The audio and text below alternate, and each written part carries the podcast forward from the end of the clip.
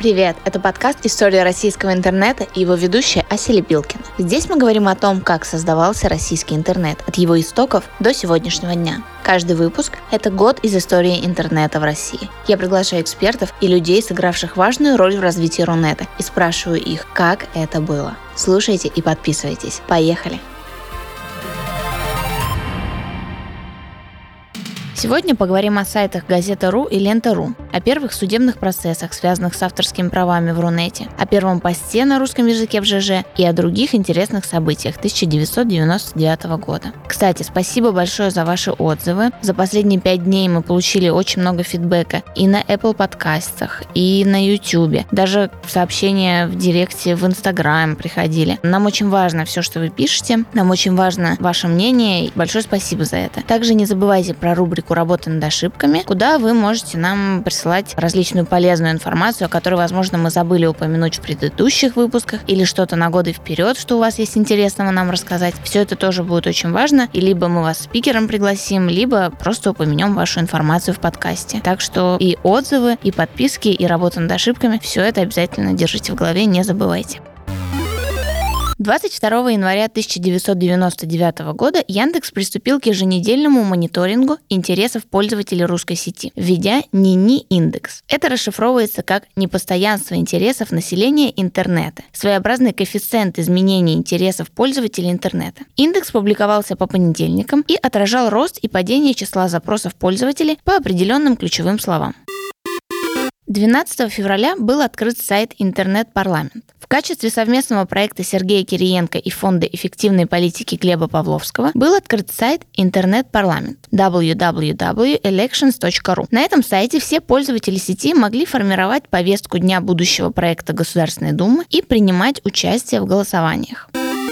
Вообще 1999 год можно считать годом новых медиа, потому что именно в этом году впервые заработали сайты Газета.ру и Лента.ру. 1 марта 1999 года журналист, блогер Антон Носик и дизайнер Артемий Лебедев запустили проект первого интернет-медиа Газета.ру, сразу же заняв первые строчки в рейтингах. Идея Газеты.ру заключалась в том, что это был набор ежедневных колонок. Антон Носик собрал какое-то количество людей, так сказать, с блогерскими задатками. После серии сделок газета «Ру» вошла в холдинг «Рамблер». В сентябре 1999 года на базе проекта была создана Лента.ру, новый результат сотрудничества Фонда эффективной политики с командой, создавшей в декабре 1998 проект Газета.ру. Основным отличием от других ресурсов ленты была оперативность. Новости о том, что произошло, узнавали на портале до выхода новостей по телевизору. Главный редактор издания вновь Антон Носик. Интересно, что программный механизм, движок сайта, создал Максим Машков на базе кода своего проекта Libru. За короткие сроки Лента.ру стала крупнейшим информационным ресурсом в российском интернете. Лента.ру четыре раза занимала первое место в конкурсе «Ротор» в номинации «Информационный сайт года» и один раз в 2000 году в номинации «Новостной сайт года». Мы поговорили с Соней Соколовой. С самого начала существования Ленты.ру Соня была директором по рекламе ленты. Соня, здравствуйте. Здравствуйте. Расскажите, пожалуйста, о запуске сайта Лента.ру. Лента.ру была запущена буквально спустя пару месяцев после того, как в сентябре 1999 года Фонд эффективной политики продал бренд «Газету.ру». И это фактически история, которая очень здорово изменила и редакцию, и подход редакционный, который к этому моменту уже сложился у Антона Носика и редакции собранной. По сути, лента была не попыткой создать вторую газету. Это была попытка фактически переосмыслить э, журналистику э, в России, подход к журналистике в России, который к этому моменту сложился в Рунете. Какие были на тот момент э, люди в команде? Генеральным директором ленты стала Юлия Миндер. Я стала директором по рекламе и занималась и размещением рекламы, и продвижением ленты. Собственно, фонд эффективной политики себя на тот момент никак не проявлял и никакого влияния на редакционную политику особенного не оказывал. Хотя мы так или иначе с ними общались, когда приходили какие-то рекламодатели. Размещение рекламы происходило точно так же независимо. В первое время первыми главными редакторами были Катя Пархоменко и, собственно, там, с момента основания Катя была человеком, который, по сути, формировал редакцию. Очень много известных журналистов перешло в, из газеты э, и в Вестеру, и в Лентору. Это Норвежский лесной, Лех Андреев, Андрей Цунский, Миша Визель и так далее. Довольно сильный костяк людей с э, литературным образованием пришли уже строго в ленту. Маша Мстиславская, например, тот же Визель. Это были люди, для которых отчасти интернет-журналистика была новым словом, и которые точно так же, в общем, пришли, что называется, с чистого листа. Так что, по сути, можно сказать, что была взята редакция газеты, которую поделили на новостной отдел, который себя представляла лента, и обозревателей, аналитиков э, и это весть. В одном из интервью вы сказали, что у вас была задача продвижения э, ленты.ру. У вас так это получилось, что через три месяца о ленте заговорили все. Она была на всех экранах. Как у вас это получилось? Э, мы попросили студию Лебедева создать для нас баннеры, которые, по сути, представляли собой новостные информеры. И этот подход был уже использован в газете и был предложен. Собственно, я начинала работать еще в газете. Мы начинали тогда использовать баннеры-информеры э, в качестве такого движущего инструмента с тем, чтобы можно было просто кликнув на заголовок, перейти и прочесть новость, либо рубрику, в которой эта новость находилась. Этот подход сейчас кажется широко распространенным, но тогда это была некоторая инновация, которая здорово нам помогла. Очень серьезно э, помогла ленте возникшая и развившаяся в этот момент культура баннера обмена. Конечно же, какая-нибудь там реклама РУ или интерреклама. Это первые баннерные биржи, которые помогли прокачивать, покупать и отрабатывать большие массивы трафика. И, конечно же, всевозможный бешеный креатив, которым мы занимались с э, моими помощниками. Нас, собственно, там было всего три человека. И это были люди, которым было весело и интересно создавать провокативные, сложные заголовки на, в общем, достаточно простые сюжеты. Иногда э, мы делали там какие-нибудь воскресные выпуски, например, какие-нибудь воскресные дайджесты, и специально создавали страницы, которые были посвящены э, такому легкому чтиву. Этот подход во многом заимствовали сейчас и нынешняя газета, нынешняя лента. Тогда этого всего в Рунете, в общем-то, не было. Ну, то есть надо еще понимать, что до газеты вообще как таковых новостных новостных изданий было довольно мало были в основном либо обозрения того же вечернего интернета, которые делали Антон Носик и Антон Борисов. То, что сделала лента и то, что создала лента, это сама по себе идея вот этого информационного агентства, которое легким живым языком и причем с бесплатным доступом, что тоже важно, подает регулярно обновляемую новостную ленту, какой-то такой новостной фид. Пользователи, наверное, еще не были совсем готовы к этому, потому что они привыкли к телевизионным новостям в определенном определенное время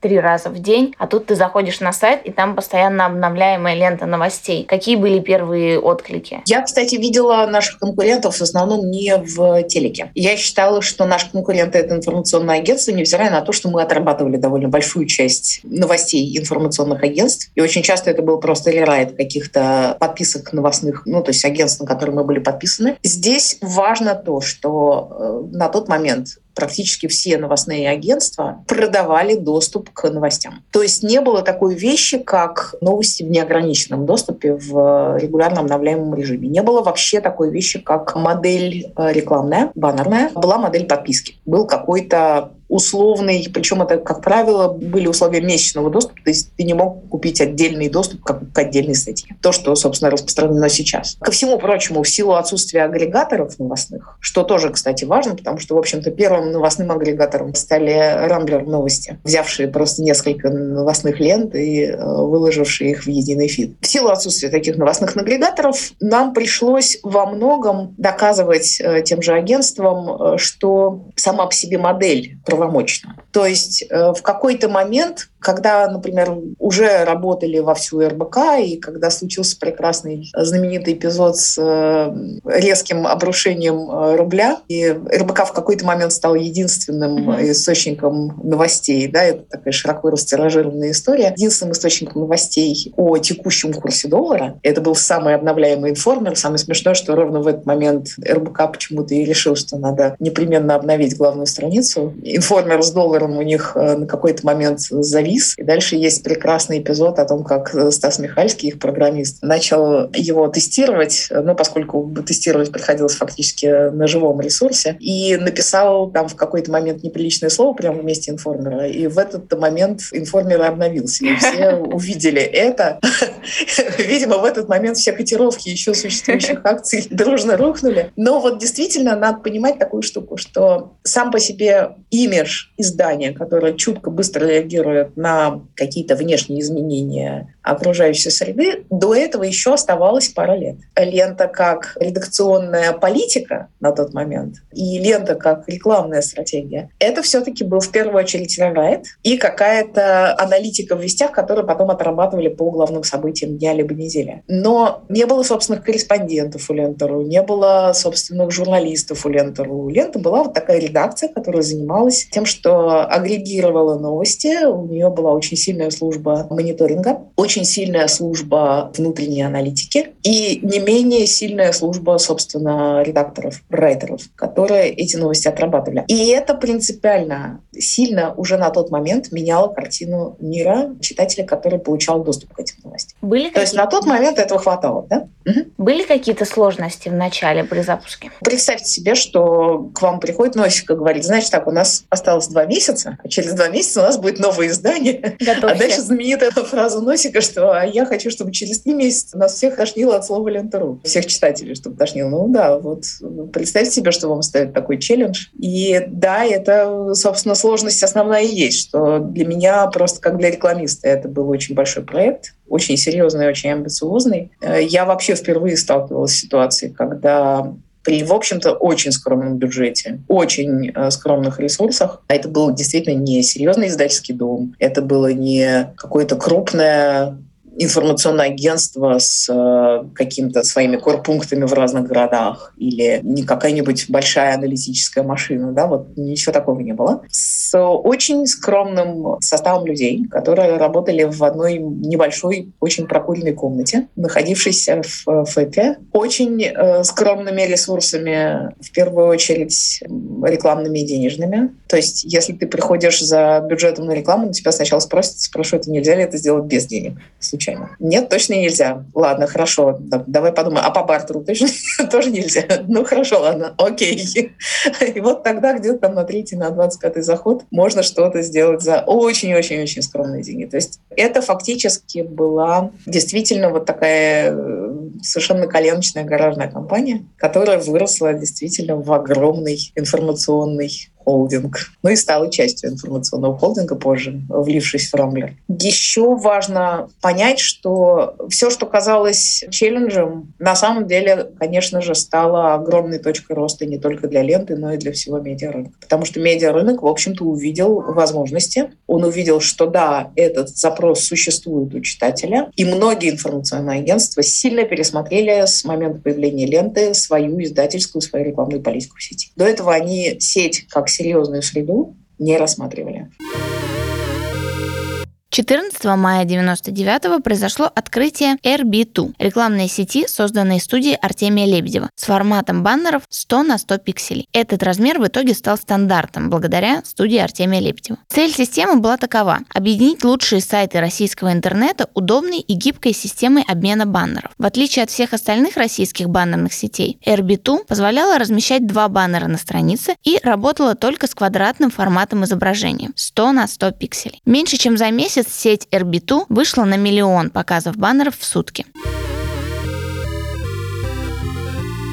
99 год также ознаменован несколькими судебными процессами по вопросам авторских прав в Рунете. Так, 21 июля разгорается скандал, связанный с публикацией в сети романа Владимира Сорокина «Голубое сало». Обсуждение частного вопроса публикации романа без разрешения автора перерастает в глобальную дискуссию по проблеме авторских прав в интернете. Автор романа и издательство Ад Маргина, которому принадлежит эксклюзивное право на публикацию романа, подают в суд на Андрея Чернова и требуют обязать ответчика ответчика устранить с его сайта любые возможности по доступу к тексту романа «Голубое сало», в том числе ссылки на любые адреса в интернете, с которых возможна загрузка данного произведения. 18 января 2000 дело разрешается победой Чернова. Суд отклоняет иск издательства и Владимира Сорокина. Был противоположный пример суда по авторским правам в Рунете. 10 декабря был выигран первый судебный иск по делу о плагиате в интернете. На состоявшемся 10 декабря заседании арбитражный суд в Москве признал издательство «Познавательная книга Плюс» виновным в плагиате и обязал его к уплате компенсации 54 тысячи рублей в пользу пострадавшей стороны. Компании Промо.ру и ее директора Тимофея Бокарева. Проблему авторских прав в интернете мы обсудили с адвокатом Дмитрием Грицем. Дмитрий, здравствуйте. Здрасте. В 1999 году произошло два судебных дела по вопросу защиты авторских прав в интернете. Одно завершилось в пользу пострадавшей стороны, во втором случае иск пострадавшей стороны был отклонен. Получается, это первые дела в России по защите авторских прав в интернете, насколько нам удалось найти. И первое судебное решение в пользу истца. Как вы можете прокомментировать это?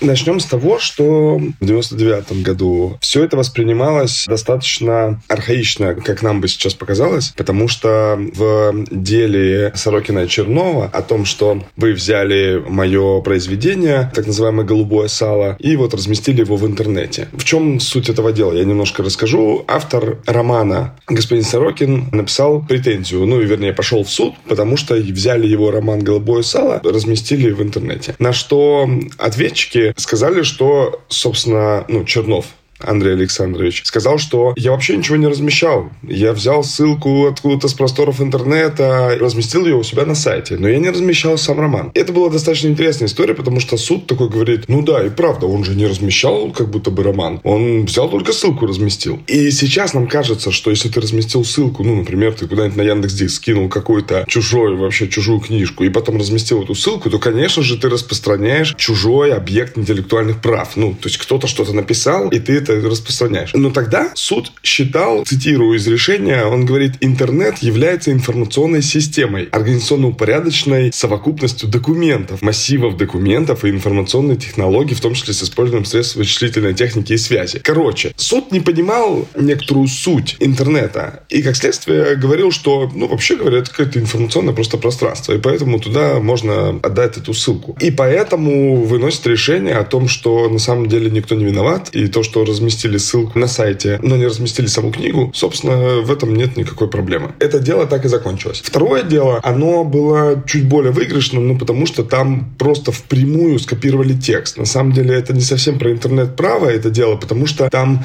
52 э, или 54 процента просто скопировали кусочек некоторого текста, который был как-то зафиксирован, и разместили его в интернет. Поэтому они сопоставили просто и сказали, что, ну да, здесь 52 процента совпадения, поэтому незаконно разместили разместили в интернете. Эти проблемы, эти ситуации, они связаны с тем, что на тот момент еще не было создано никакого регулирования авторских прав в интернете, потому что все это только зарождалось и не было никакого юридического регулирования этого вопроса, правильно? В некоторой степени так, но я бы вот так сказал. Там в 93 году вышел уже нормальный закон об авторском праве и смежных правах, который в целом соответствовал Всемирной организации интеллектуальной собственности, ВОИС так называемый. В целом у нас нормальный закон был в 93-м. Но действительно, мы просто не совсем понимали интернет. И поэтому, по-моему, в 2004-м увеличивается срок авторского права до 70 лет после смерти автора, и появляется вот это интернет-право еще. Ну и потом в 2006-м готовится гражданский кодекс, в 2008-м в целом вступает в силу гражданский кодекс, и вот этот закон об авторском праве и смежных правах уходит. Но дело-то не в этом. На самом деле в России нормально регулируются правила, скажем так, той настольной игры, в которую мы играем. Представим, что у нас есть настольная игра. Правила нормальные, и они уже есть, и они, ну, как бы нормально, хорошо написаны. У нас дело в игротехниках. Дело в тех, кто помогает нам с вами в эту настольную игру играть. Как-то понимает эти правила для себя. Понимаете, я постараюсь очень быстро вам рассказать одно дело. В районном суде города Москвы я защищал интересы человека, у которого списали с банковских карт мошенники деньги. Ну, представим ситуацию. У вас есть банковские карты, и у вас списали деньги. И мы пошли, собственно, к сотовому к мобильному оператору и к банку с претензией о том, что мы вам сообщили сообщали, что у нас незаконно перевыпустили сим-карту, ну, то есть мобильный оператор незаконно перевыпустил сим-карту. Мы сейчас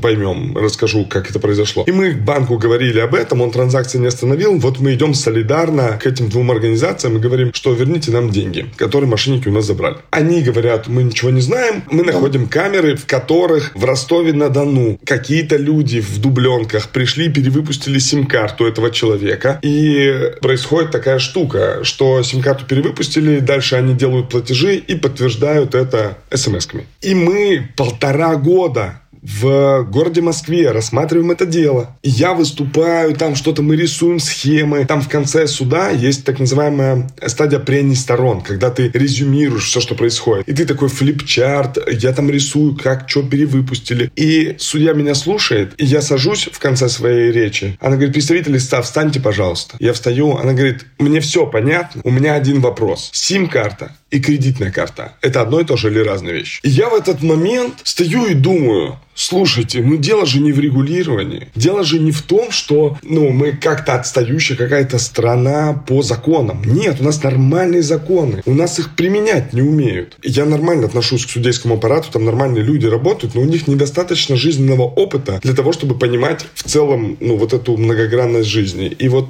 это такой пример. И поэтому говорить о том, что ну, регулирование отставало, да не совсем так. Это ну, суд понимал интернет как набор документов или каких-то массивов документов. Объясню, у меня был бракоразводный процесс три года назад. А муж и жена, они в браке намайнили биткоин. У муж, у него была ферма это, ну, короче, он там предоставлял свой компьютер для расчетов, и ему дали биткоинов. А потом они решили развестись. И жена ко мне пришла и говорит, слушай, у меня муж в браке намайнил биткоинов. Это же совместно нажитое имущество. Я говорю, конечно, совместно нажитое имущество. Мы пошли в суд и говорим, слушайте, ну вот за электроэнергию платили оба, а значит, это возмездное получение имущества. Короче, дайте 20 битков. А суд говорит, мы видели ваш иск, мы ничего с ним делать не будем. Потому что не понимали а, ситуацию. Да, потому что они такие говорят, что, какие биткоины, что это такое. А сейчас, на самом деле, ну, потихонечку все равно общество э, развивается. И у кого-то появляются холодные кошельки. И сейчас, например, конечно же, дико мы там будем говорить, ну, давайте мы авторское право, например, будем фиксировать с помощью блокчейн-цепочки. Вот есть это звено, которое уже никуда не денется, там есть хэш-адрес, все, все отлично. Мне кажется, что это повторение той же самой ситуации. А как сейчас обстоят дела защиты авторских прав в российском интернете? Мне кажется, что достаточно эффективно. Я думаю, что, ну, во-первых, платформы начали следить раньше. Платформы, ну, например, ВКонтакте говорили, есть так называемый генерируемый пользователям контент, и мы, мол, к нему не имеем никакого отношения. Там люди что-то выкладывают, не к нам вопросики. Это такая эра пиратского ВКонтакте, которая там, может быть, Павлом Дуровым была задумана, может быть, еще что-то, но потом, когда они канонизировались в Mail.ru, и вроде бы все, мы теперь серьезные ребята, ребята. Сейчас, мне кажется, защита авторских прав, ну и YouTube, конечно же, который уже имеет достаточно много алгоритмов по звуку, определяет ту или иную композицию, ее автоматически блокировать ее использование. Может быть, вы видели, если вы вкладываете какой-нибудь контент чужой, и автор его запретил, например, то у вас автоматически вырезается этот звук из записи на YouTube. И мне кажется, что а, с помощью технологий, и б, с помощью популяризации и уважения к авторскому праву в интернете сейчас достаточно эффективно защищаются авторские права, блокируют блокируются. Во-первых, есть инструмент блокировки сайтов и вообще судебного приостановки действия сайтов, если там есть какой-то авторский контент. Ну и к этому достаточно щепетильно стали относиться. Потому что раньше, ну, в 99-м на самом деле же была концепция все, что в интернете, все публично. Оно не принадлежит никому. И это вот во втором деле было, там, где про плагиат говорили, что все, что вы выложили в интернет, это такая бездна, в которой есть только пираты, сила, и скорость, и обман. И это прикольно, наверное, как бы отношение, но оно далеко так не уйдешь, конечно, с такими правилами. А как сейчас авторам себя обезопасить? Какие такая мини-инструкции? Во-первых, я хочу сказать про отношение к авторскому контенту. Я вчера летел из Краснодара, и у меня у соседки был, ну, на телефоне было видно, что она слушает, и там написано было «Мус-пираты» или что-то такое, обложка такая. И мне казалось, что это метка, которая, ну, должна в обществе отстранять от этого человека, то есть мы должны чураться таких многих людей, которые слушают пиратский контент. По-прежнему используют. А она этим гордилась, потому что я задал ей вопрос, говорю, а что вы слушаете? Ну, там как-то мы разговорились. Она говорит, вот это слушаю. Зачем вы вот скачали такое? Она говорит, ну, это же круто вообще. Это разные отношения, и мне кажется, что оно меняется, исходя из того, сколько ты генеришь сам контента и насколько он эксклюзивен. Например, я написал когда книгу и издал ее, и она первый раз появилась где-то там на торрентах, то я удалил торренты и все такое, потому что, конечно же, я встал на другую сторону баррикад и стал такой сразу же правильный. Качал ли я до этого на торрентах где-нибудь в 2010-2012 какие-то фильмы, конечно, качал. По-другому другое отношение. И оно потихонечку меняется, потому что люди теперь стали авторами контента, ну, достаточно большого количества. И те, кто вторично что-то делают, они все еще считают, что все классно. Но все больше людей делают оригинальный контент, даже просто тексты и фотографии в инсту или в YouTube какое-то видео. Все больше людей переходят на сторону защиты авторских прав. Хотя есть еще целые группы, есть там какая-то партия интернет-пиратов или еще что-то такое. А теперь о том, как авторам защищать свои права. Раньше, вот в том-то и дело, что ну, до недавнего времени преподаватели в юридических вузах до сих пор рассказывали, что чтобы защитить авторское право, нужно, короче, напечатать то, что ты сделал, вот это свое идеальное произведение, вложить его в конверт и отправить себе заказным письмом, чтобы оно пришло с датой, с отметкой почты. И в этом конверте вот это твое произведение. И в случае чего ты вскроешь этот конверт и скажешь, вот, в эту дату запечатанный конверт, и вскроешь его в суде. В эту дату у меня уже было готовое произведение. Для наших слушателей я немножко поясню. Авторское право нигде не регистрируется, и авторское право возникает в момент объективного существования произведения. То есть, когда ты что-то написал, стих или текст, или код программы, или когда ты сфотографировал что-то, или когда ты записал видео, и оно вот существует, в этот момент начинает существовать авторское право. В этот момент начинает защищаться, собственно, это авторское право. Это важно. Важно, что в Роспатент не обязательно подавать и никуда там ничего такого не происходит в момент создания произведения. И поэтому авторы, пытаясь защитить себя, они пытаются зафиксировать в реальности, в какую дату произведение уже существовало. Понимаете? И поэтому да. идут на почту, отправляют себе, потому что тут почта с штампом своим подтверждает, что она на этот конверт в определенную дату поставила штамп. Ну, а вот то, что внутри этого конверта запечатано, соответственно, к этой дате уже существовало. Вот штука. И поэтому как бы вот это в интернет отправить было, конечно, диким. И юристы, как максимально инертная профессиональная группа, все еще мыслят вот этими штуками. И некоторые преподаватели все еще рассказывают. Хотя, конечно же, есть достаточно много, во-первых, организаций, которые депонируют авторское право. Депонируют это тоже фиксируют на определенную дату. Э, к сожалению, нет единой организации такой, которой бы все доверяли. Но есть организации, которые говорят, вы нам, как Почте России, направляете e-mail тот или иной документ, и мы вкладываем его в свою базу и говорим, что к такой-то дате он существовал. К сожалению, нет, еще раз повторюсь, нет компании, которой бы доверяли все, то есть нам же потом суду нужно доказывать, той самой суде, которая сим-карта и кредитная карта, это одно и то же или разные вещи. И поэтому не факт, что это там всегда сработает. Но сейчас абсолютно нормальная практика это выложить куда-нибудь себе на Яндекс Диск, потому что там видно дату выкладывания документа и его версию, ну или на Google Drive. Сейчас нормальная, нормально работающая штука самому себе на e-mail просто отправить отправить и вложить там папку произведения, да, и ты просто на e-mail себе отправляешь, и это не заморачиваешься. Сегодня нормальная практика выложить куда угодно, на самом деле, в рамках интернета, кто-то к нотариусу носит. Но это, наверное, наиболее ценные вещи. С программами EVM их можно тоже депонировать, это делает Роспатент, но это не обязательно вещь. Ну, то есть это вот внесение там так называемой базы данных российских программ EVM, но сущностно не с этого момента регистрация происходит и начинается защита, а с момента создания названия все-таки, ну, чтобы не путали, потому что всякие товарные знаки, изобретения, патенты и прочая штука, они с момента регистрации. Авторское право с момента создания произведений. Фотографы и видеографы часто делают минус пиксель. Что это означает? Они,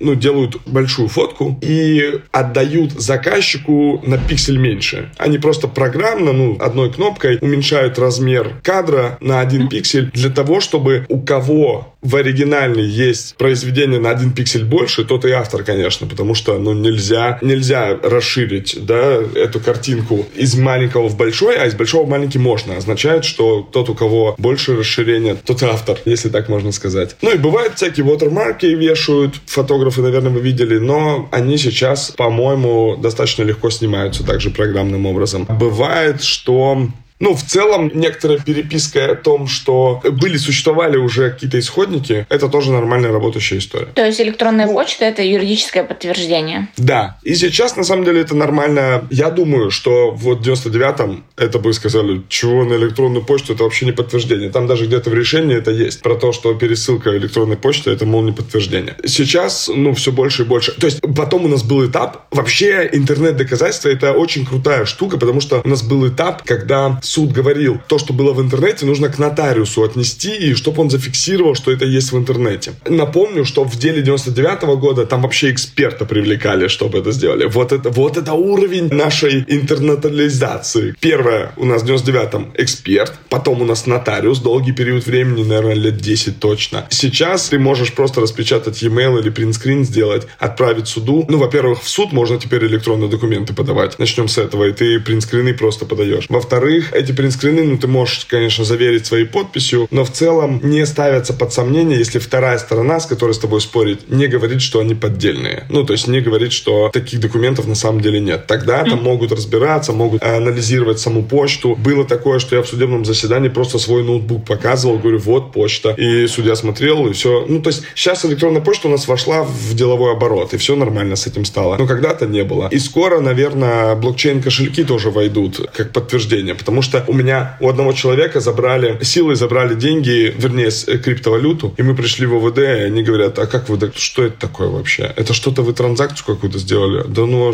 как непонятно. Ну, я думаю, что это будет так же комично смотреться, как сейчас мы анализируем судебное дело 99 -го года про авторское право. 29 сентября 1999 года. Создание Союза операторов интернет, СОИ. Этот союз объединял интернет-провайдеров с целью, цитата, координации взаимодействия организаций, участвующих в развитии российского сегмента сети интернет. 1 ноября была опубликована первая запись в Live Journal на русском языке. Алексей Толкачев сделал первую запись на американском блог-хостинге Live Journal на русском языке. Это и можно считать отправной точкой развития крупнейшего русскоязычного интернет-сообщества – ЖЖ. Социальные сети, такие как Facebook в США, ВКонтакте Одноклассники в России, появились и стали популярны только в середине 2000-х. Их предшественниками были как раз блог-платформы с социальными функциями. Там можно было подписываться друг на друга, добавлять в друзья, комментировать посты, делать посты с текстами, фотографиями, фотографиями. В России благодаря поддержке кириллицы стал особенно популярен именно сервис LiveJournal, созданный Брэдом Фитцпатриком в 1999 году. В России LiveJournal стал очень популярен, он в простонародье назывался ЖЖ, живой журнал. У него была действительно очень большая аудитория, даже среди моих знакомых очень многие сидели в ЖЖ, у меня был свой блог там, я вела живой журнал. Напишите, может быть, вы тоже до сих пор пишете и ведете свой живой журнал, будет очень интересно. Позднее Александр Мамут Мамут выкупил платформу и включил ее в состав медиа-холдинга Rambler и.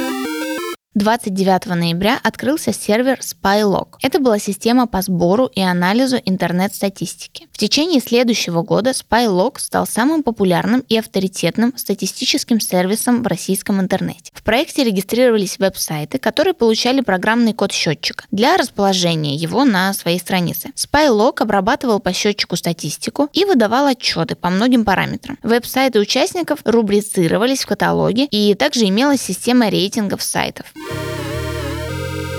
1 декабря 1999 года компания Intel объявила об учреждении национальной Intel Интернет премии, опираясь на самопровозглашенную Российскую Академию Интернет. В тот же день в качестве альтернативы сетевой общественностью, не попавшей в ряды Первой Академии, была создана вторая Всероссийская интернет-академия internetacademy.ru.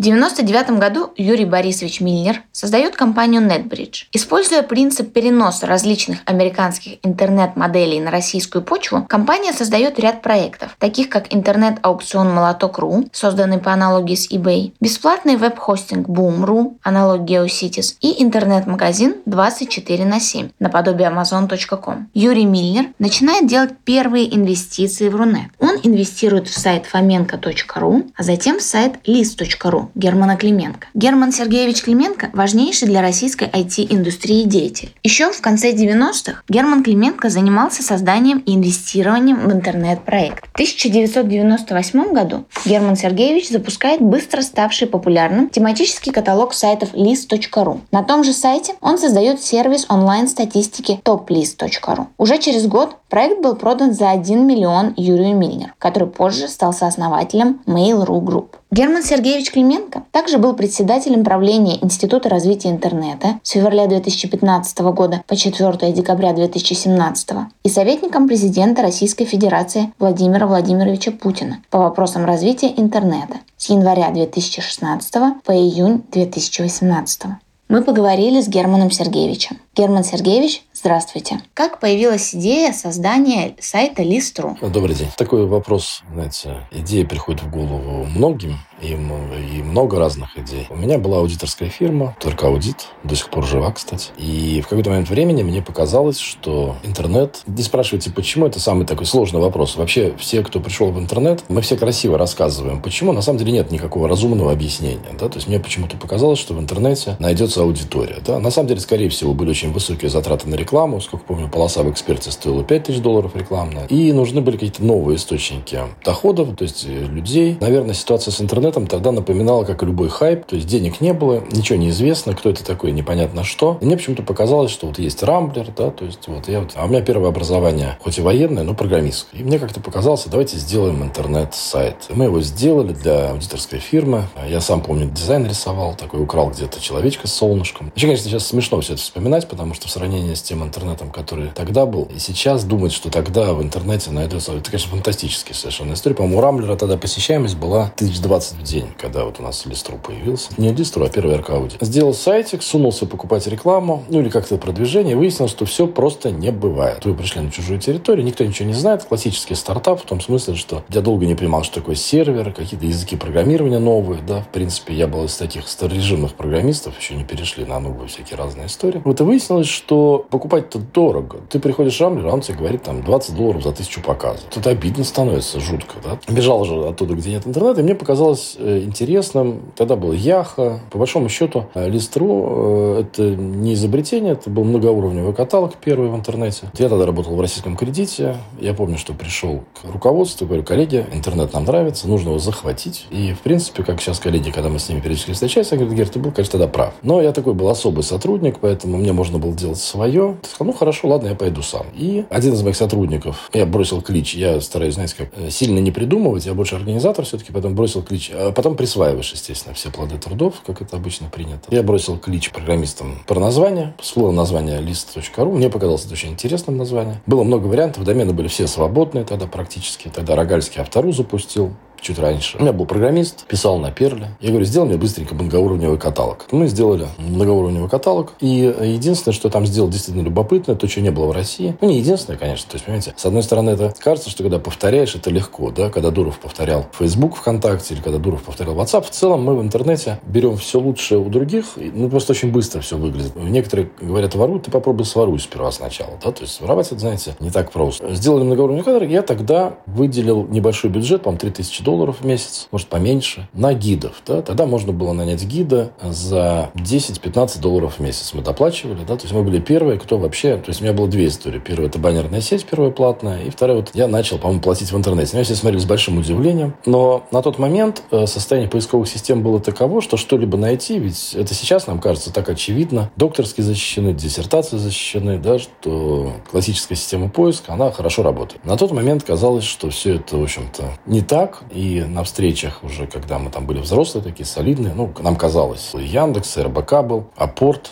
фантастические истории, которые сейчас уже ушли в прошлое. Вот мы прям тогда говорили, что у нас, во-первых, особая страна, поэтому у нас Рамблер будет вечно, плоский каталог, да, и люди будут пользоваться только Рамблером, потому что вся вот эта вот есть схема, и когда, это когда Google появился, на него все смотрели фантастически, ну, и Google, Яндекс. И Аркадий Волош тогда, я не знаю, что он думал на самом деле, да, но на всех этих вечеринках он всегда говорил, что, ну, да, действительно, то есть, конечно, ищите ноутбук, что она вам будет показывать, как система разберется, там, магазин это или там статья. И вот где-то на этой волне сперва получился сайтик Листру как каталог. Естественно, это был на 99 год, когда Юра меня купил. По-моему, это был 97 что ли, 96 надо посмотреть по доменам. У меня был действительно первый каталог, он был, наверное, лучший. По сути, это было, тогда были модно листы аннотированных ссылок, да, то есть просто листы люди писали, обменивались списками ссылочек своими. Откуда появились потом сервисы закладок. То есть никто ничего не знал, поисковиков не было, участие в рейтинге было слабеньким. И наиболее хорошим ресурсом на Западе действительно был Яха, да, где у него был просто многоуровневый каталог. А в России был Листру, то есть к моменту покупки это был самый популярный каталог, многоуровневый. И все считалось, что все так и будет. Навсегда останется Рамблер, навсегда останется многоуровневый каталог Листру, который отличался. У меня было много гидов, тогда появились первые истории, где-то есть до сих пор в архивах. Первая виртуальная любовь, которая попала на канал. У меня два гида полюбили друг друга, да, то есть никак не могли встретиться, да, то есть девушка худела перед встречей со своим. Вот реальная история совершенно. Думаю, у меня было тогда гидов платных было человек 100, наверное, да, и бесплатных человек 200. Тогда это было модно, красиво и хорошо. Так что как-то вот так вот все это было, весело. Это не было основной работой. Никто тогда особо денег не хотел от этой истории. Точнее, не так. Мы были абсолютно уверены, абсолютно были уверены, что будет все как сейчас. Ну, не прям как сейчас, да, то есть, но мы будем великими, мы будем, нас все будут знать, нас все будут брать интервью, мы будем богатыми. Но, честно говоря, мы не знали пути. Это очень напоминает, знаете, как я поэтому, с одной стороны, скептически отношусь к криптоманьяк, да, с другой стороны, помню, что с нами было то же самое, да, то есть мы для всех других людей были совершенно такими же отмороженными, как те, кто сейчас приходит и говорит, вот криптовалюта всех и всех победит, да, то есть я замечаю за собой, что я нахожусь на стороне тех, кто, когда я ходил 20 лет назад и говорил, ну, коллеги, дайте денег вообще, потому что мы же вас всех уничтожим, да, то есть мы реально были наглыми настолько, что приглашали к себе на встречи СМИ, и я очень хорошо помню свой разговор с главным редактором московского комсомольца, если память не изменяет, Бумажного. Я говорю, слушай, ну ты же... Ну тогда была дискуссия, а зачем я буду тебе отдавать аудиторию, зачем я буду делать сайт? Сопоставив те размеры, которые были тогда с бумагой, например, настолько смешные были разговоры, они говорят, ну зачем нам делать сайт? Люди туда уйдут. Причем сейчас бы это как-то еще было, куда не шло. А тогда же пользователей было прям, знаете, как, ну такое, такое меньшинство классическое, да, то есть какого бы смысла мы бы сейчас не говорили, такой БЛМ был такой, то есть тогда интернетовский. И СМИ тогда занимали строгую позицию, что им надо распыляться, они были сыты, довольны. Вот мы им прям серьезно голубом глазу рассказывали, что мы вас всех уничтожим, да. Они все смеялись, все ржали в интернете. Единственным журналистом был Антон Борисович Носик, если мне память не изменяет, который писал, и больше никого не было из прям именно вот слово журналист в том смысле, в котором это журналист с образованием. Они очень смотрели на нас брезгливо. И вот на этом фоне все так и происходило. То есть много людей встречалось, которые не верили в то, что интернет вообще получит свое развитие? Вы же понимаете, когда ты в своей среде, то все тебе верят, но эта среда всегда очень ограничена. А вот когда ты из нее вылезаешь, приходишь в банк, приходишь, ну, это банки надо мной все смеялись. Все говорили, Гера, чем ты занимаешься? Порнушку качаешь, да? Собственно говоря, единственное применение интернета на тот момент. То есть еще надо вспомнить, когда все это начиналось. Еще надо задуматься, вот понимаете, мы когда смотрим в прошлое, мы всегда думаем, мы же примеряем как бы на наше время, ну как же, как это не было интернета, да, как это не было чего-то, мы же всем этим пользуемся. Но это было настолько тогда захватывающе. И вот, представьте, вот на этом фоне люди делали первые проекты и верили в то, что станут великими миллионерами. Никакого объяснения психологического, это надо к психиатрам ходить. Сложно объяснить, почему. Может быть, там связано было с тем, что для меня интернет это была история. В те времена как раз такой, знаете, Россия 90-е, да, то есть мы там все погрузились и в сложную экономическую ситуацию, и в сложную правоохранительно сложную ситуацию, бандиты кругом, и вдруг ты приходишь в место, где вообще никого нет. Ни налоговые, ни бандитов. Ну, господи, какое счастье потрясающее. Вообще. Никто не знал, что это такое. Собственно говоря, это во многом и предопределило, что интернет вырос, да, потому что это сейчас уже умно глядя, понимаешь, что так как мы создавали свои деньги, да, как ни парадоксально, мы все равно создавали. Мы создали рынок, но не залезали на чужую территорию. Поэтому нас просто не трогали. Никто просто не верил, что у нас могут быть деньги. Всегда говорили, а вот смотрите, в Америке яха стоит там миллиард. Ну, это же в Америке, у нас не может стоить. Да, и поэтому интернет очень долго, то есть мы смогли пройти вот этот вот этап. Если было фантастически легко, свободно. Слушайте, а где же бандиты? Нет, ну какое счастье, слушайте. А на сайте List.ru на каких показателях были основаны первые рейтинги? Мы тоже, опять же, ничего не придумывали. Значит, сделал каталог, потом понял, что трафика не хватает посмотрел на Рамблер, опять же, и если вы покопаетесь в истории, Рамблер только недавно, исторически недавно, начал считать рефереры, да, то есть ссылочки, источники. Я всегда хотел, ну, когда ты что-то делаешь, хотелось чем-то отличаться. И мы тогда открыли вот эту бездонную бочку на тот момент трафика, по кнопочкам кликать, да, то есть вот я тогда подумал, давайте сделаем сервис статистики. Мне все сказали, а зачем Рамблер уже есть? Я говорю, ну, слушайте, ну, Рамблер есть, надо только чем-то отличаться. Вам Леша Воронин или Максим Зотов, не помню. Я долго пытал, что мы получаем, какие данные. Я говорю, ну, мы получаем ссылки, с каких сайтов человек пришел. Я говорю, ну, давайте показывать. Там дальше очень любопытная программистская история, да, когда мы запускались, это было очень смешно по нагрузкам, то есть, потому что никто ничего не знал, то есть, это была чисто экспериментальная история. Выяснилось, что сервис оказался очень востребован, он давал базовый трафик на все наши истории, да, то есть, как-то вот оно пошло, пошло, пошло, пошло, а потом выяснилось, что, знаете, как в реальной жизни, не всегда надо производить, надо считать. Оказалось, что счет репутационно интересен, то есть, э, от того, как ты считаешь там доля, насколько честно ты это делаешь, к твоим данным прислушиваются, присматриваются. Я постоянно сталкивался с, когда вот был топ-лист, потом еще Life Internet аналогичное повторение истории было практически, да. Ваши данные нерелевантны, да, то есть, а где у вас объем данных, да, достаточно ли этих сайтов для измерения. Но на тот момент было всего и два измерителя, это Рамблер и я. И в какой-то момент времени мы технологически, Рамблер как-то то ли стал первым,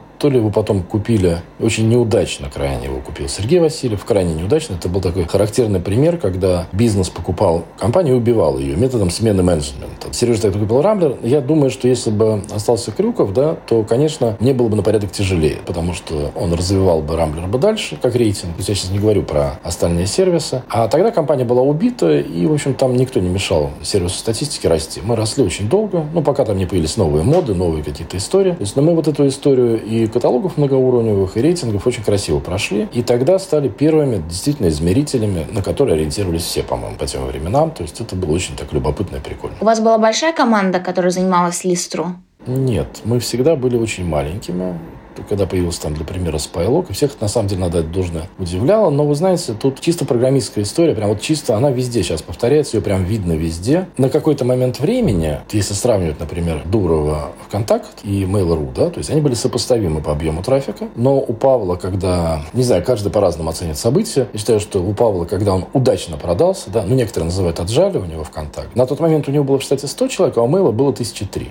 И это чисто программистская история. Чем лучше, чем глубже руководитель прямой руководитель, который принимает решение окончательное, понимает то, что происходит в интернете, ну, то, что происходит в работе, тем меньше вам нужно людей. У меня всегда была и команда, по-моему, мы только потеряли Лешу Воронина, да, то есть он ушел. Но так в целом всегда было 3-5 человек. Мы не инвестиционная была история. Достаточно долго правильно написанный код, опять же, занимает очень мало места. Ко мне все приходили, мы гордились тем, что мы работали на одном сервере, когда Spylog, наш следующий конкурент, который там красиво, Андреев, надо да, прошелся по всему нашему опыту, у него было 100-150 серверов, но тут была другая другая история. Мы же не за инвестициями гонялись и не осваивали деньги. Это прям видно, да, то есть когда люди... У Андрея была очень четкая задача продаться, что он и сделал благополучно. А мы работали, ну, собственно говоря, экономили мои же деньги. Я же за свои все делал, да, поэтому у нас был для, на общий гомерический хохот для каталога и для рейтинга один сервер. Достаточно очень долго. Мы уже продались. И когда Юра покупал, он говорит, покажи мне, где все это. Я показываю. И вот я за это должен дать миллион. Я говорю, Юр, я говорю, ну,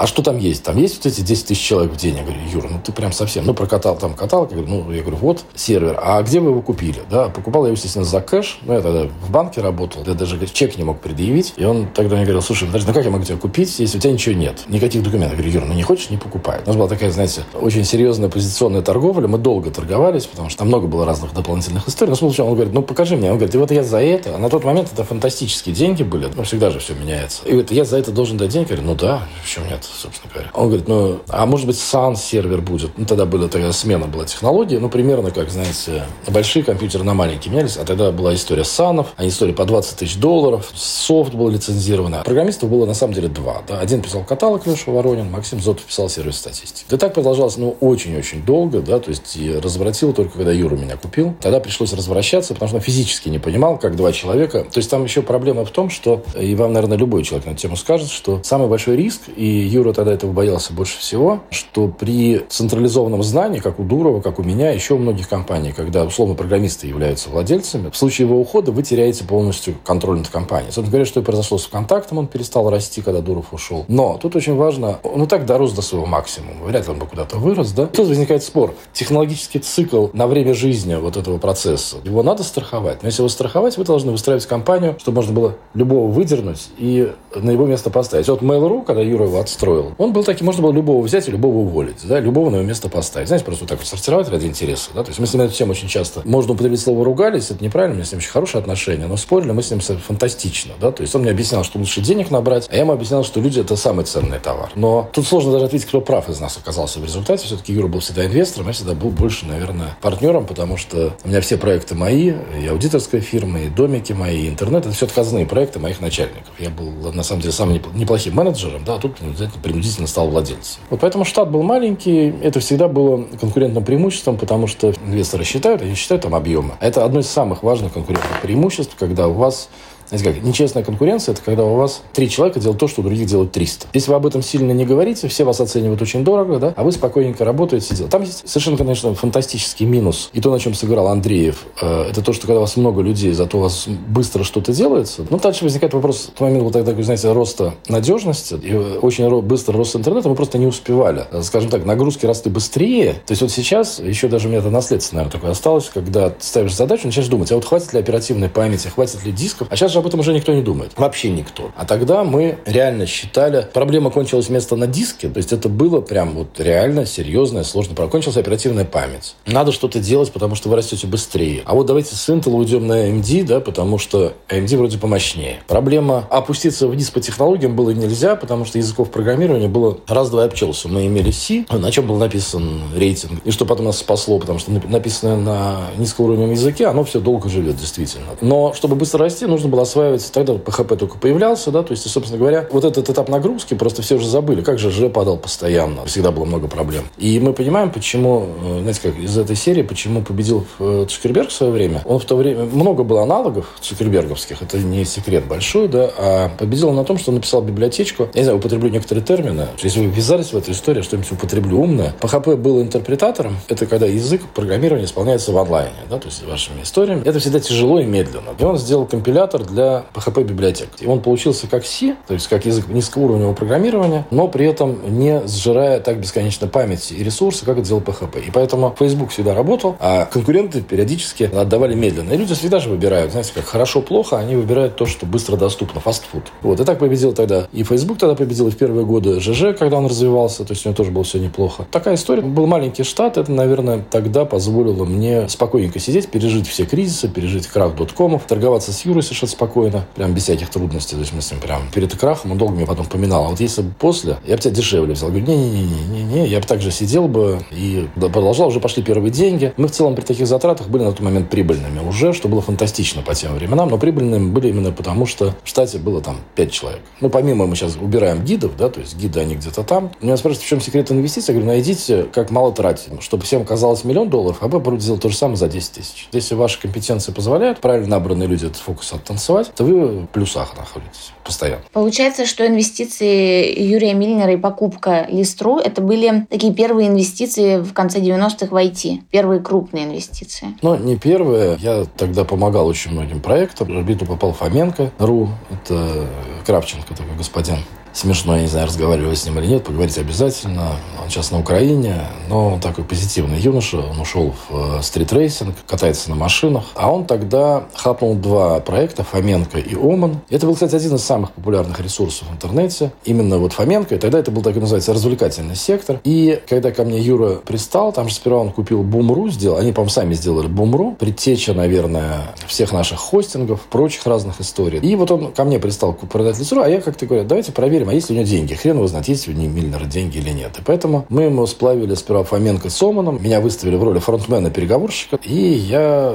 продавал Фоменко Юрию вместе с Оманом. Когда сделка прошла, я понял, что с ним можно иметь дело. И следом паровозом отправил листру. Надо иногда же продавать продукты. И даже как-то с ними. Тем более было понятно, что без инвестиций, вот прям таковых, на той бойне, которая начнется, выжить не получится. И следом за Фоменко и Оманом, то есть до момента, пока он сделку не закрыл с Фоменко, я не собирался. Много бегал тогда по интернету у людей, русские фонды тогда бегали, Рамблер покупали. То есть истерия тогда уже началась такая, до 2000 года. Но заинтересовали, знаете как, примерно как и сейчас, когда наша инфраструктура ничего не понимает про криптовалюты, но видит, как это происходит там, да, то есть и давайте тоже вкладываться. В этом плане бывает, на самом деле, гораздо больше ошибок и чаще, но мы с вами знаем про успешные истории. Поэтому в этом смысле успешная история кажется нам, знаете, как ошибка выживших. Мы видим выживших успешных людей, поэтому пытаемся. Но вот на тот момент люди действительно смотрели. А когда Юру спрашивал, говорю, Юра, а твои мотивы? Он тогда убедил банк банк нефтяной поучаствовать во всей этой истории. Первые деньги, по-моему, дали. Не готов утверждать, но, по-моему, примерно так и было. Там нефтяной Лившиц, по-моему, дал на покупку. А он просто отвечал, говорит, Гера, я даже не думаю, да, это он потом стал умным инвестором, да, то есть потом на нас не тренировавшись, как на собачках, да, поэкспериментировав с нами, осознав, что программисты это... Вокруг меня бегали при сделке, прям ощущение, что как бы, то есть было ощущение, что программисты неуправляемые, дикие. Я говорю, да нет, дайте мне деньги, и я совершенно спокойно все сделаю. И в этом плане было любопытно, интересно. А вы сказали, что было понятно, что ну, проект можно продавать, да, любой проект приходит какое-то время его продавать. Как понять, в какой момент подошло это время? Вы знаете, это стандартная история, когда ко мне приходят. Сейчас, правда, поменьше стали уже приходить. Интернет уже перестал быть стартапом, это уже нормальная промышленная история, и никаких стартапов нет. Если к вам кто-то приходит и говорит, у меня стартап в интернете, сразу посылайте, разворачивается. Да? То есть стартап это равно там, где никто ничего не понимает. А продавать это очень просто. Вот всегда приходили, говорили, вот у меня есть покупатель, но я готов продаться вам. На самом деле продавать надо ровно в тот момент, когда к вам приходит покупатель. Не бывает других моментов, знаете. Вот, вот просто пришел покупатель, и дальше надо определяться, потому что вы либо... Покупатели же просто так не приходят. Да? Покупатели приходят ровно потому, что они... Понятно, мы сейчас убираем людей мечтателей. РБК приходил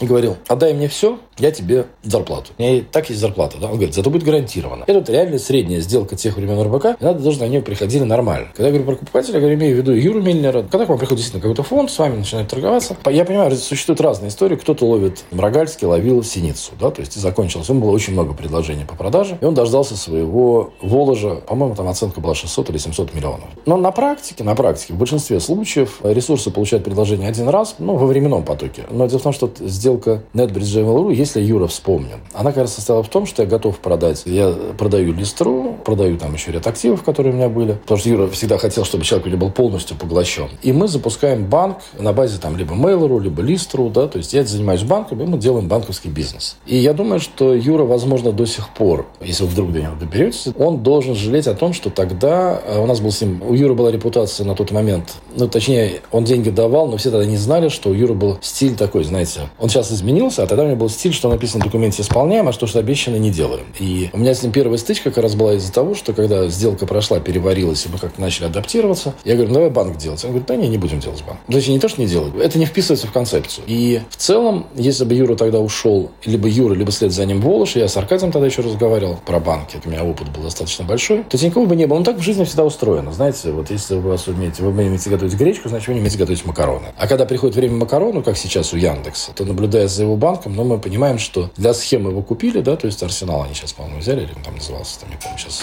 Вот. Они банк взяли, но понятно, что из него повторить историю Тинькова не получится. А вот у Олега сейчас спуск с горы идет очень интересно, потому что мы все практически коммерциализировались, и выяснилось, что клиентская банковская история, она может даже красивее, чем интернет-проекты, потому что она еще и приносит вам деньги, если вы все отстроите. В одном интернет-источнике мы нашли, что в конце 90-х, начале 2000-х у вас было 60 проектов в активе в сфере IT. Вы занимались таким огромным количеством проектов. Это достоверная информация? Если посчитать все домены, если посчитать, много чего было, о чем, может, и неприлично говорить. Но трафик мы собирали тогда со всех развлекательных ресурсов. Была баннерная сеть. Наверное, если собрать, там был сервис анекдотов самый популярный. Знакомства, которые потом переросли в мамбу. Да? То есть, еще раз, но это все был один проект в понимании, что это внутри. То есть, я на самом деле ничего никогда не покупал. А на тот момент настолько все просто делалось. Зернышко посеял, да, и если вы пошли по этому пути, там, я на спор в свое время с программистами, везде происходят бунты какие-то. Тогда была тема попасть в Рамблер. У нас была тема попасть в Яндекс, сейчас это тема попасть в выдачу Гугла, да, а тогда была тема, вы попадаете в Рамблер, у вас все хорошо. Я говорю, коллеги, вот я вижу сервис статистики, давайте знакомство запустим. Вот видите, они же там популярно идут. Ну, и, в общем, мы поспорили. А я тогда погружался в этот мир, но не так сильно. Ну, короче, мне выдали ноутбук, на нем стоял Linux, программируйте книжку по Перлу. И за два месяца изволь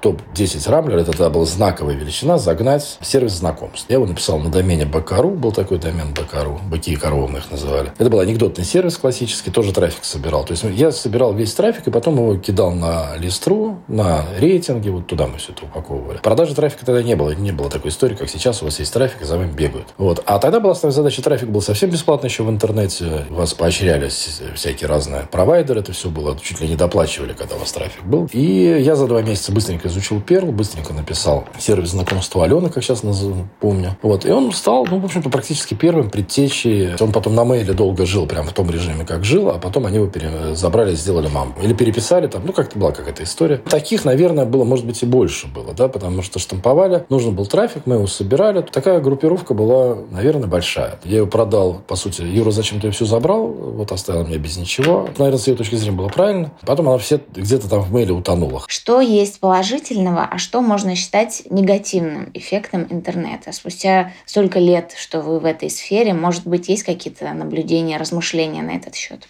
Я всегда в таких случаях отвечаю очень просто. Вот есть автомобили, да? Положительные вы сказали, негативные сказали, да? То есть, ну, мы знаем все про положительное, про автомобили. Про негативное, ну, мы можем там придумать экологию, что-то еще, да? То есть, это, но ведь на самом деле другая. Негативная история в том, что ежегодно в России погибает 20 тысяч человек под колесами автомобиля. 50 тысяч остаются инвалидами. Про них все забывают. То есть, то, что ходят по улицам без ножек, без ручек, это все автомобильная история. И, понимаете, годами все это накатывается, да? То есть, идет идет. Так идет по миру. Вот в такой концепции интернет вообще нельзя сравнивать. Интернет пока никого не убил. Мы только подобрались, только-только сейчас подобрались к историям, ну, допустим, вот когда была блокировка нефтяного канала, нефтяного транспорта, трубы, да? Ну, подобрались под шифрование, под шифровщиков в реальном секторе экономики. Ну, там труба, бог с ним. Но в этом сравнении интернет – это вообще всеобщее благо без единого недостатка. Да? Вот вообще без единого недостатка, потому что он никого, по крайней мере, не убивает впрямую, да? как это делают автомобили. То есть любая технология несет в себе, как, знаете, как, как плюс, и так, наверное, и минус. При этом вставать на нишу людей, которые вот, дети тупеют, клип ПВС сознание. Говорю, слушайте, коллеги, вот мы в моем детстве, да, мы после школы сидели, ничего не делали. Если только уж мама сильно били, то книжки читали, да, и то мы так читали книжки, как мама за нами смотрели. Если они за нами не смотрели, мы смотрели в окно и ничего не делали. Сейчас там дети сидят, играют в танчики. С одной стороны, это плохо, с другой стороны, у меня у товарища сын 8 лет прекрасно знает персидский язык. Ну, конечно, он знает его в рамках необычного словарного запаса, скажем так. Не, не стандартизированного по школе, да, то есть не hello world, да, или как там, там, не здравствуйте, мама, я помою, а в каком-то таком пошел в жопу, например. Но зато у него нет никакой преграды. Мой средний, да, по-моему, может говорить почти на всех языках. Я не хочу даже знать подробности, как он в эти языки проник, да, то есть, вот. Но вот я, как любой программист, я знаю английский, да, то есть, хотя учился немецком. И, наверное, я могу говорить и на немецком, на но вот это у меня порог есть, да. Детишки, там, они начинают учиться считать, они начинают коммуницировать. У меня это, был большой спор на телеканале у Швыдкова, у него была передача «Агора», и он тогда позвал меня и Грефа. И мы там долго спорили. И вот Греф, представляете, говорит, детей надо спасать. Я говорю, подождите, подождите, подождите, подождите, поздно, уже нельзя никого спасти, уже мы можем только добежать, констатация факта. И добежать не для того, чтобы спасти, а чтобы они хотя бы с нами чуть-чуть разговаривали. Меняется основа. Уже понятно, что в нашем современном обществе для ребенка гораздо важнее его среда коммуникации, чем его семья. Всю жизнь, всю жизнь, миллионы лет семья была самая первичная основа. Да. Сейчас у детей не семья первооснова, а его вот этот вот виртуальная реальность, где он общается со своими друзьями, 10 раз больше, чем со своими родными, близкими и с теми соседями, с которыми он живет. У него принципиально другой круг общения. Они совершенно спокойно срываются, уезжают. У них уровень контактов, у нас вырос, какой уровень контактов был у меня, да? Ну, дом, соседи, школа, институт. Вырваться из него невозможно. Какой контакт сейчас у наших детей? Грибница. Знаете как? Я всегда приводил пример. Меня когда спрашивали, когда я служил в очистке, был на Старой площади, я пытался им объяснить, я говорил, коллеги, смотрите, вот раньше мы жили, вот такая грибница была, а сейчас вышивают мальчиком, мальчик крестиком, ноликом, да, и все его в семье гнобят, что он козел. Ну, потому что он, а его интересует вопрос, как гладью вышивать. В школе смеются, на работе чморят, потому что он приходит, ему нравится вышивать крестиком, ноликом. Да? Ну, мы примером, можете все что угодно на это место поставить. Он попадает в интернет и социальные сети, ему подкидывает. В России 155 тысяч городов. В каждом из этих городов найдется по одному мальчику, который вышивает крестиком, ноликом. Сколько их будет? 155 тысяч. И вдруг он понимает, что он нормальный. Нет, еще раз, он понимает, что он нормальный. Это важнее. Что он не один. Да, это другой виртуальный город, но там 155 тысяч. Он общается с десятками людей в реальной жизни, а тут аудитория 155 тысяч, вышивающих крестиком, ноликом. Где говорит, ты офигенен, ты умеешь вышивать. И в этом аспекте это то, что новое приходит. Тут вопрос другой. Вы спросили, плохо или хорошо. Я думаю, что это одно из самых важных изменений, которые мы не видим, да, потому что в историческом промежутке времени мы не пришли к тому поколению. Точнее, не так, народ уже начинает понимать, потому что уровень... В общем, патриотизм это, это ты кому-то верен. Мы не понимаем, да, что то поколение, которое сейчас вырастает, оно верно в первую очередь своей страте там. Потому что ее на порядок больше, она его приняла, она его воспитала, она ему все дала. А то, что внизу, ну, дом, семья, мы даже не знаем, как к этому все будут относиться дети, потому что они сейчас очень легко выросли, научились и уехали в Америку или куда-то еще. Воспитание оторвано. И, возможно, я не говорю, что это плохо, но это, наверное, одно из самых важных изменений в обществе, в социуме, да, которые мы будем видеть. Да. Все остальное, клиповое мышление, люди всегда были. Я очень хорошо помню, я попал, знаете, наверное, повезло, не повезло, на стадию перехода с ручек перьевых в школе на шариковые. Я очень хорошо помню, прямо, я прям помню, когда это умненький был мальчик, да, и вот две учительницы спорили в коридоре, нельзя шариковые ручки, они будут тупыми, потому что у них вот это... Понимаете, человек настолько адаптивен, да, что ему все равно, все, что происходит, мы адаптируемся, встроимся, да. А вот изменения, которые грядут, они, скорее всего, грядут в том, что это не к тому, что Facebook станет единым, да, Facebook это ни о чем, это просто домен. А вот то, что каждый человек, который вышивает крестиком ноликом, внезапно оказывается с группой поддержки, которая его поддерживает, кормит, поет, дает ему заказы, дает ему деньги. То есть и верность идет не селу, ну, знаете, как это было раньше, дом, семья, село, город, страна, да. Вот у поколения, которое выросло сейчас в айпадах, у него этого просто не может даже возникнуть. У них совершенно другая история. Я сейчас в хорошем смысле говорю, тиктоки, там, у них есть что-то объединяющее. Посмотрите, как это все объединяет. И вот сказать, наверное, это самое сильное изменение, которое придет. Потому что люди разделятся не на страны,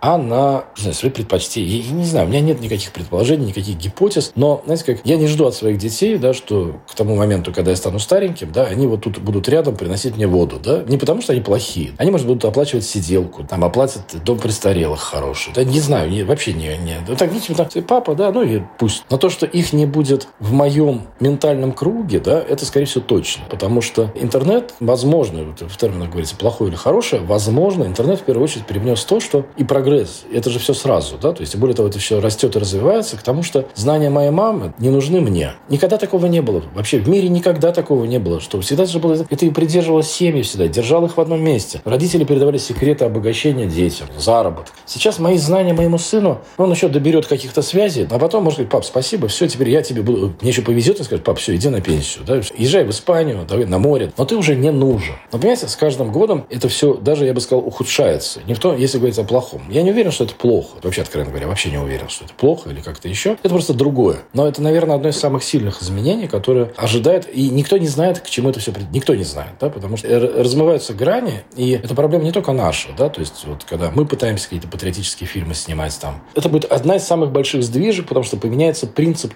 построения общества, который раньше строился границы, деньги, власть, то сейчас люди, ну да, ну да, ну я взял и уехал на Таити работать на Россию. А потом снимусь и уеду на Кипр. Понятно, что это не всех э, работ касается, но мы видим, к чему все идет. И, соответственно, огромнейшая страта, влиятельнейшая страта, богатейшая страта. Еще добавляется история, что... Посмотрите на зарплаты. Я недавно читал лекцию в Барнауле. По старой памяти меня пригласили прочесть лекцию про риски цифровой трансформации. Лекция была из одного слайда. И мне сказали, удивительная история. Из одного слайда я вытащил из Хантера заявку из Амстердама, компания 500 тысяч рублей, среднего качества программист, без релокации. То есть я говорю, какая-то цифровая трансформация. Вы либо сдохнете, либо все дети ваши уже уехали. Меняется мир очень сильно. И в этом плане вот это, наверное, один из самых больших, трудно сказать, рисков, не рисков. Я не уверен, что это плохо. Я вообще уверен, что прогресс это хорошо. Но в целом, когда вы говорите плохое или хорошее, во-первых, не убивает, это уже хорошо. Это вообще здорово, просто это прекрасно. С автомобилями не сравнить. И, возможно, цифра приведет к тому, что убивать будут меньше даже. Я бы даже сказал, интернет скорее даже плюсовая технология, потому что мы позволяем здоровье спасать и еще что-то. Вред, ну вот именно от интернет-технологий я, знаете как, ну разве кроме того, что когда это все нас победит и станет Скайнетом каким-нибудь, может быть, ну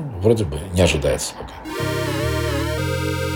1 декабря был запущен онлайн-аукцион «Молоток.ру». «Молоток.ру» начал свою работу как интернет-аукцион и сразу же захватил свой сегмент рынка, являясь долгое время единственным игроком. В 2009 году «Молоток.ру» стал позиционировать себя как мегамаркет в интернете и открыл сервис для интернет-магазинов. 6 декабря открылось первое в российском интернете медиабайтинговое агентство Интернет Media House Russia и МХО. Это было агентство, специализирующееся на покупке рекламного места в различных средствах массовой информации, в том числе на телевидении и в печатной прессе. Среди учредителей была студия Артемия Лебедева и Антон Носик. Председателем совета директоров стал Арсен Ривазов. Одной из первых акций агентства стало проведение рекламной кампании интернет-ресурсов на НТВ совместно с московским представительством Intel. 17 февраля по 2 апреля 2000 года.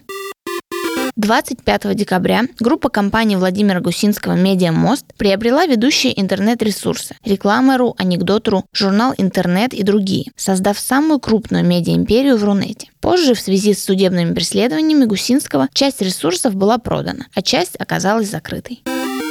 Также 99 год можно отметить тем, что в интернет стала приходить политика. 28 декабря 1999 года состоялась встреча премьер-министра России Владимира Путина с представителями интернет-сообщества, посвященная вопросам государственного регулирования интернета. На этой встрече были как блогеры, так и интернет-провайдеры, представители интернет-компаний, в общем, интернет-общественность на тот момент. Разговор шел о том, что ведение бизнеса в виртуальном мире требует законодательной защиты и помощи от государства. На встрече был зачитан проект положения, согласно которому российский сегмент сети интернет должен был быть передан в государственное управление. Проект был подвергнут критике интернет-общественности и не был принят. Комментарий на эту тему нам даст эксперт Андрей Зотов, основатель российского интернет-форума, человек, который присутствовал на этой встрече в 1999 году. Кстати, интервью с Андреем Зотовым вы можете послушать в нашем выпуске про 1997 год. Он рассказывает много интересной информации про РИФ и в целом про развитие интернета в 90-е. Андрей, здравствуйте. Уже к концу 90-х годов, 3-4, когда проходил форум, нас, например, приглашали в Кремль. В Кремль пригласили, гордость какая. Когда Владимир Владимирович э, Путин был премьер-министром, в то время еще при Ельцине, было проведено внутреннее специализированное совещание о перспективах развития интернет-технологий. И туда были приглашены, на удивление, точно подобранные люди. Представители интернет-сервис-провайдеров, представители бизнеса, который тогда зарождался, ну, скажем, там был тот же Артемий Лебедев и ваш покорный слуга. Там были представители масс-медиа, которые начали к тому времени использовать интернет. И представители первого в то время существовавшего универсального портала «Инфоарт» Хачатура Рушанов. Были люди, которые занимались законодательством. Если бы мне предложили подбирать состав этой встречи, я бы вряд ли подобрал кого-то еще. Ну, может быть, отдельные персонали я бы просто поменял. И при этом было удивительно то, что, войдя в старые красные стены Кремля, в золоченые залы, мы обнаружили абсолютно дружелюбное, позитивное и активное отношение к тому, чем мы занимались. Может быть, оно не привело к каким-то мгновенным изменениям в деятельности власти, но нам уже там было очевидно, что а, она заинтересована в том, что мы делаем, и б, она изучает явление. Это уже хорошо. И это сказалось уже на следующем десятилетии развития нашей страны, когда была и программа «Электронная Россия» принята, и были выдвинуты лозунги, что каждый житель страны должен быть подключен. Это не до конца достигнуто, но мы идем в этом направлении до сих пор. Я думаю, что российский интернет-форум как минимум подтолкнул к этому явлению позитивного отношения власти тех функционеров, которые тогда были в ней. С 96 по 2000 год в российском интернете произошло очень много важных, можно сказать, основополагающих событий. Были созданы сайты, которыми мы пользуемся и по сей день, компании, которые являются очень крупными в сегменте IT, даже на международном уровне и сегодня. Если вам есть что добавить к тому, что мы уже рассказали в наших выпусках 94 года по 99, мы будем очень рады любой информации от вас. Возможно, мы что-то забыли упомянуть. У нас есть рубрика «Работа над ошибками». Пишите, мы обязательно используем вашу информацию.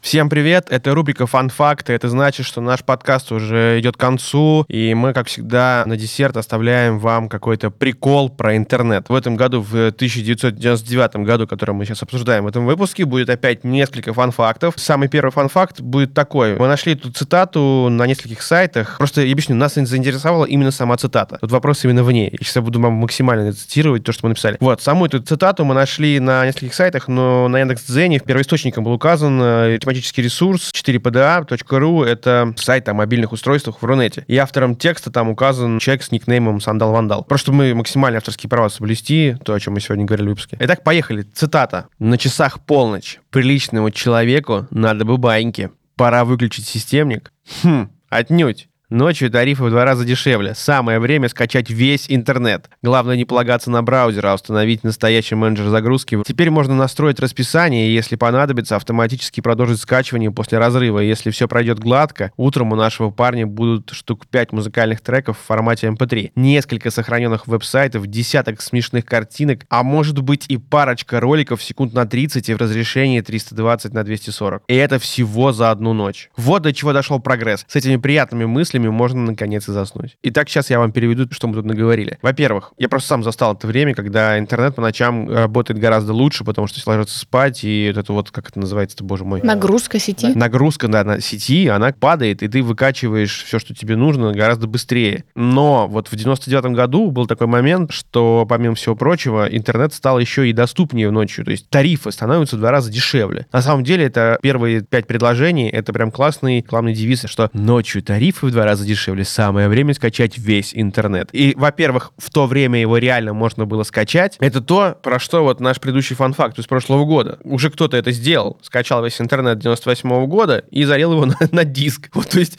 я думаю, что... Может, ночью это делал как раз. Да, я думаю, что это, это тот самый человек, про которого здесь рассказано. Ну, просто кто-то включил ночью и скачал все. Весь интернет. Людям, пользующимся интернетом в 98 году, реально, получается, перепал такой бонус в виде снижения тарифа в два раза. Ну, это же прикольно. Это прикольное предложение, да. Да, при этом я очень хорошо помню, как э, ночью ты ложишься спать, и у тебя в комнате гудит системник.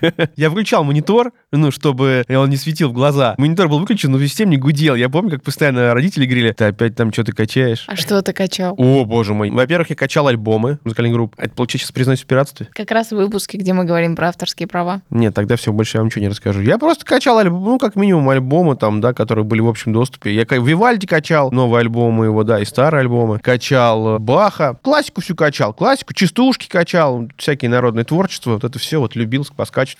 Потом слушали, сидели всей семьей. Ой, ох, как весело было. Так, чтобы подвести только этого фан-факта. Короче, в общем, в 98 году можно было... э, Во-первых, ну, смотрите, самый важный момент был в чем? Что сейчас у нас, если прерывается скачивание, оно уже возобновляется сразу, потому что есть куча разных агрегаторов, через которые можно делать. Я не буду их рекламировать сейчас ни в коем случае. Раньше браузеры не отвечали за то, что, типа, ты поставил на скачивание, порвался интернет, и все возобновилось само. Нет. Нужно было просыпаться, возобновлять, а это нельзя было контролировать. То есть, наверное, может, были какие-нибудь энтузиасты, когда, знаешь, типа, прерывается скачивание, и, будильник срабатывает на компьютере. Что я помню, было какое-то время, у меня были одноклассники, которые устанавливали будильник на компьютере. Зачем? Чтобы будил тебя? Да-да-да, чтобы проснуться. Потому что у меня, допустим, вот был одноклассник Андрюха Ванесенко, он по ночам переписывался в Ваське, у него была девушка, они встречались в Ваське. Он мог заснуть типа, перед компьютером, и вот чтобы вовремя проснуться в школу, он ставил будильник себе вот на компьютере. Такой был реально не прикол. Мы просто мы когда пару раз сидели с ним какой-то, мы играли в какую-то из игр, будильник срабатывал, и он говорил, типа, все, у меня сейчас сеанс связи с моей девушкой. Я, я уходил домой, а он выходил с ней на связь. Прикольно. И он с этой девушкой ни разу в жизни даже не виделся. То есть они встречались какое-то время, расстались, он ходил грустный, но он ее ни разу в жизни не видел, она ему не скидывала своих фотографий, он не скидывал ей своих фотографий. То есть они не понимали, как кто из них выглядит, он просто общался с никнеймом. Может, вообще это не женщина была даже, понимаешь? Второй фан-факт. Он идет в дополнение к тому, что я в первом фан-факте там, да, от себя наплел. Была такая поговорка,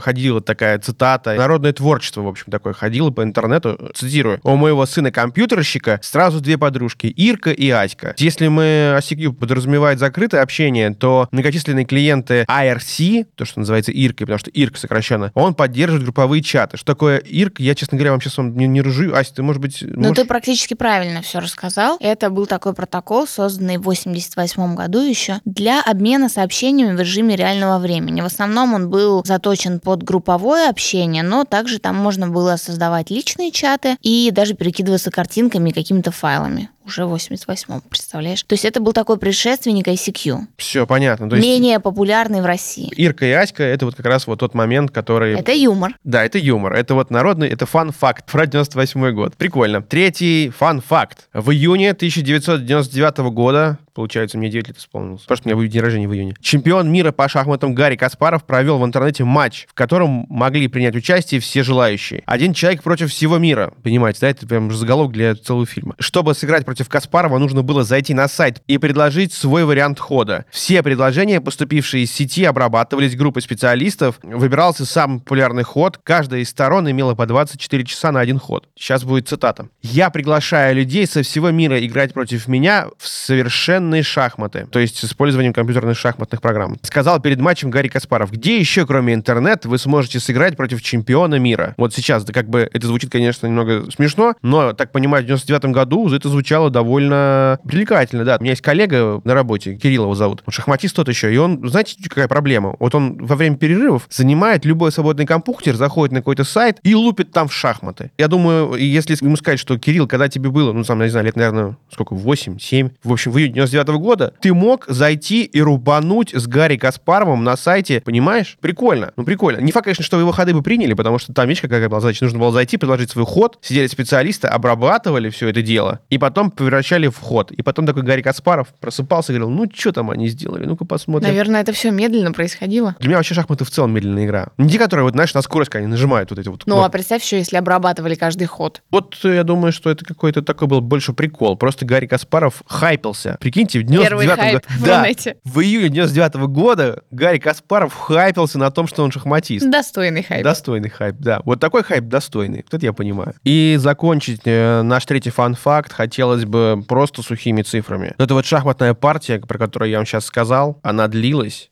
4 месяца, и в ней было 62 хода. И в этой игре участвовало более 50 тысяч человек из более чем 75 стран. Это, конечно, сложно себе представить. Просто 75 стран, 50 тысяч человек скинули свой вариант хода, но выбрали всего 62, и даже не 62, получается, пополам, наверное, просто одних ходы были от Гарри Каспарова, получается, а другие от игроков из интернета. Но партия сроком 4 месяца. Шахматная партия, длящаяся 4 месяца. За 4 месяца они сделали 62 хода. Вот это продуктивность. Без шансов, я думаю, что Каспаров выиграл. И это, ну, ну как бы это да, это правда. Каспаров выиграл, но я просто имею в виду, что тут... Не было сом- сомнений. Конечно, не было сомнений. Он же чемпион мира по шахматам. Все, Ася, я тебе передаю слово. Всем спасибо, что кто нас слушает. Не забывайте про работу над ошибками. Все, я побежал. Свой ход предлагать. Топ-топ-топ-топ. Убегай, убегай, убегай, убегай, убегай, убегай, убегай.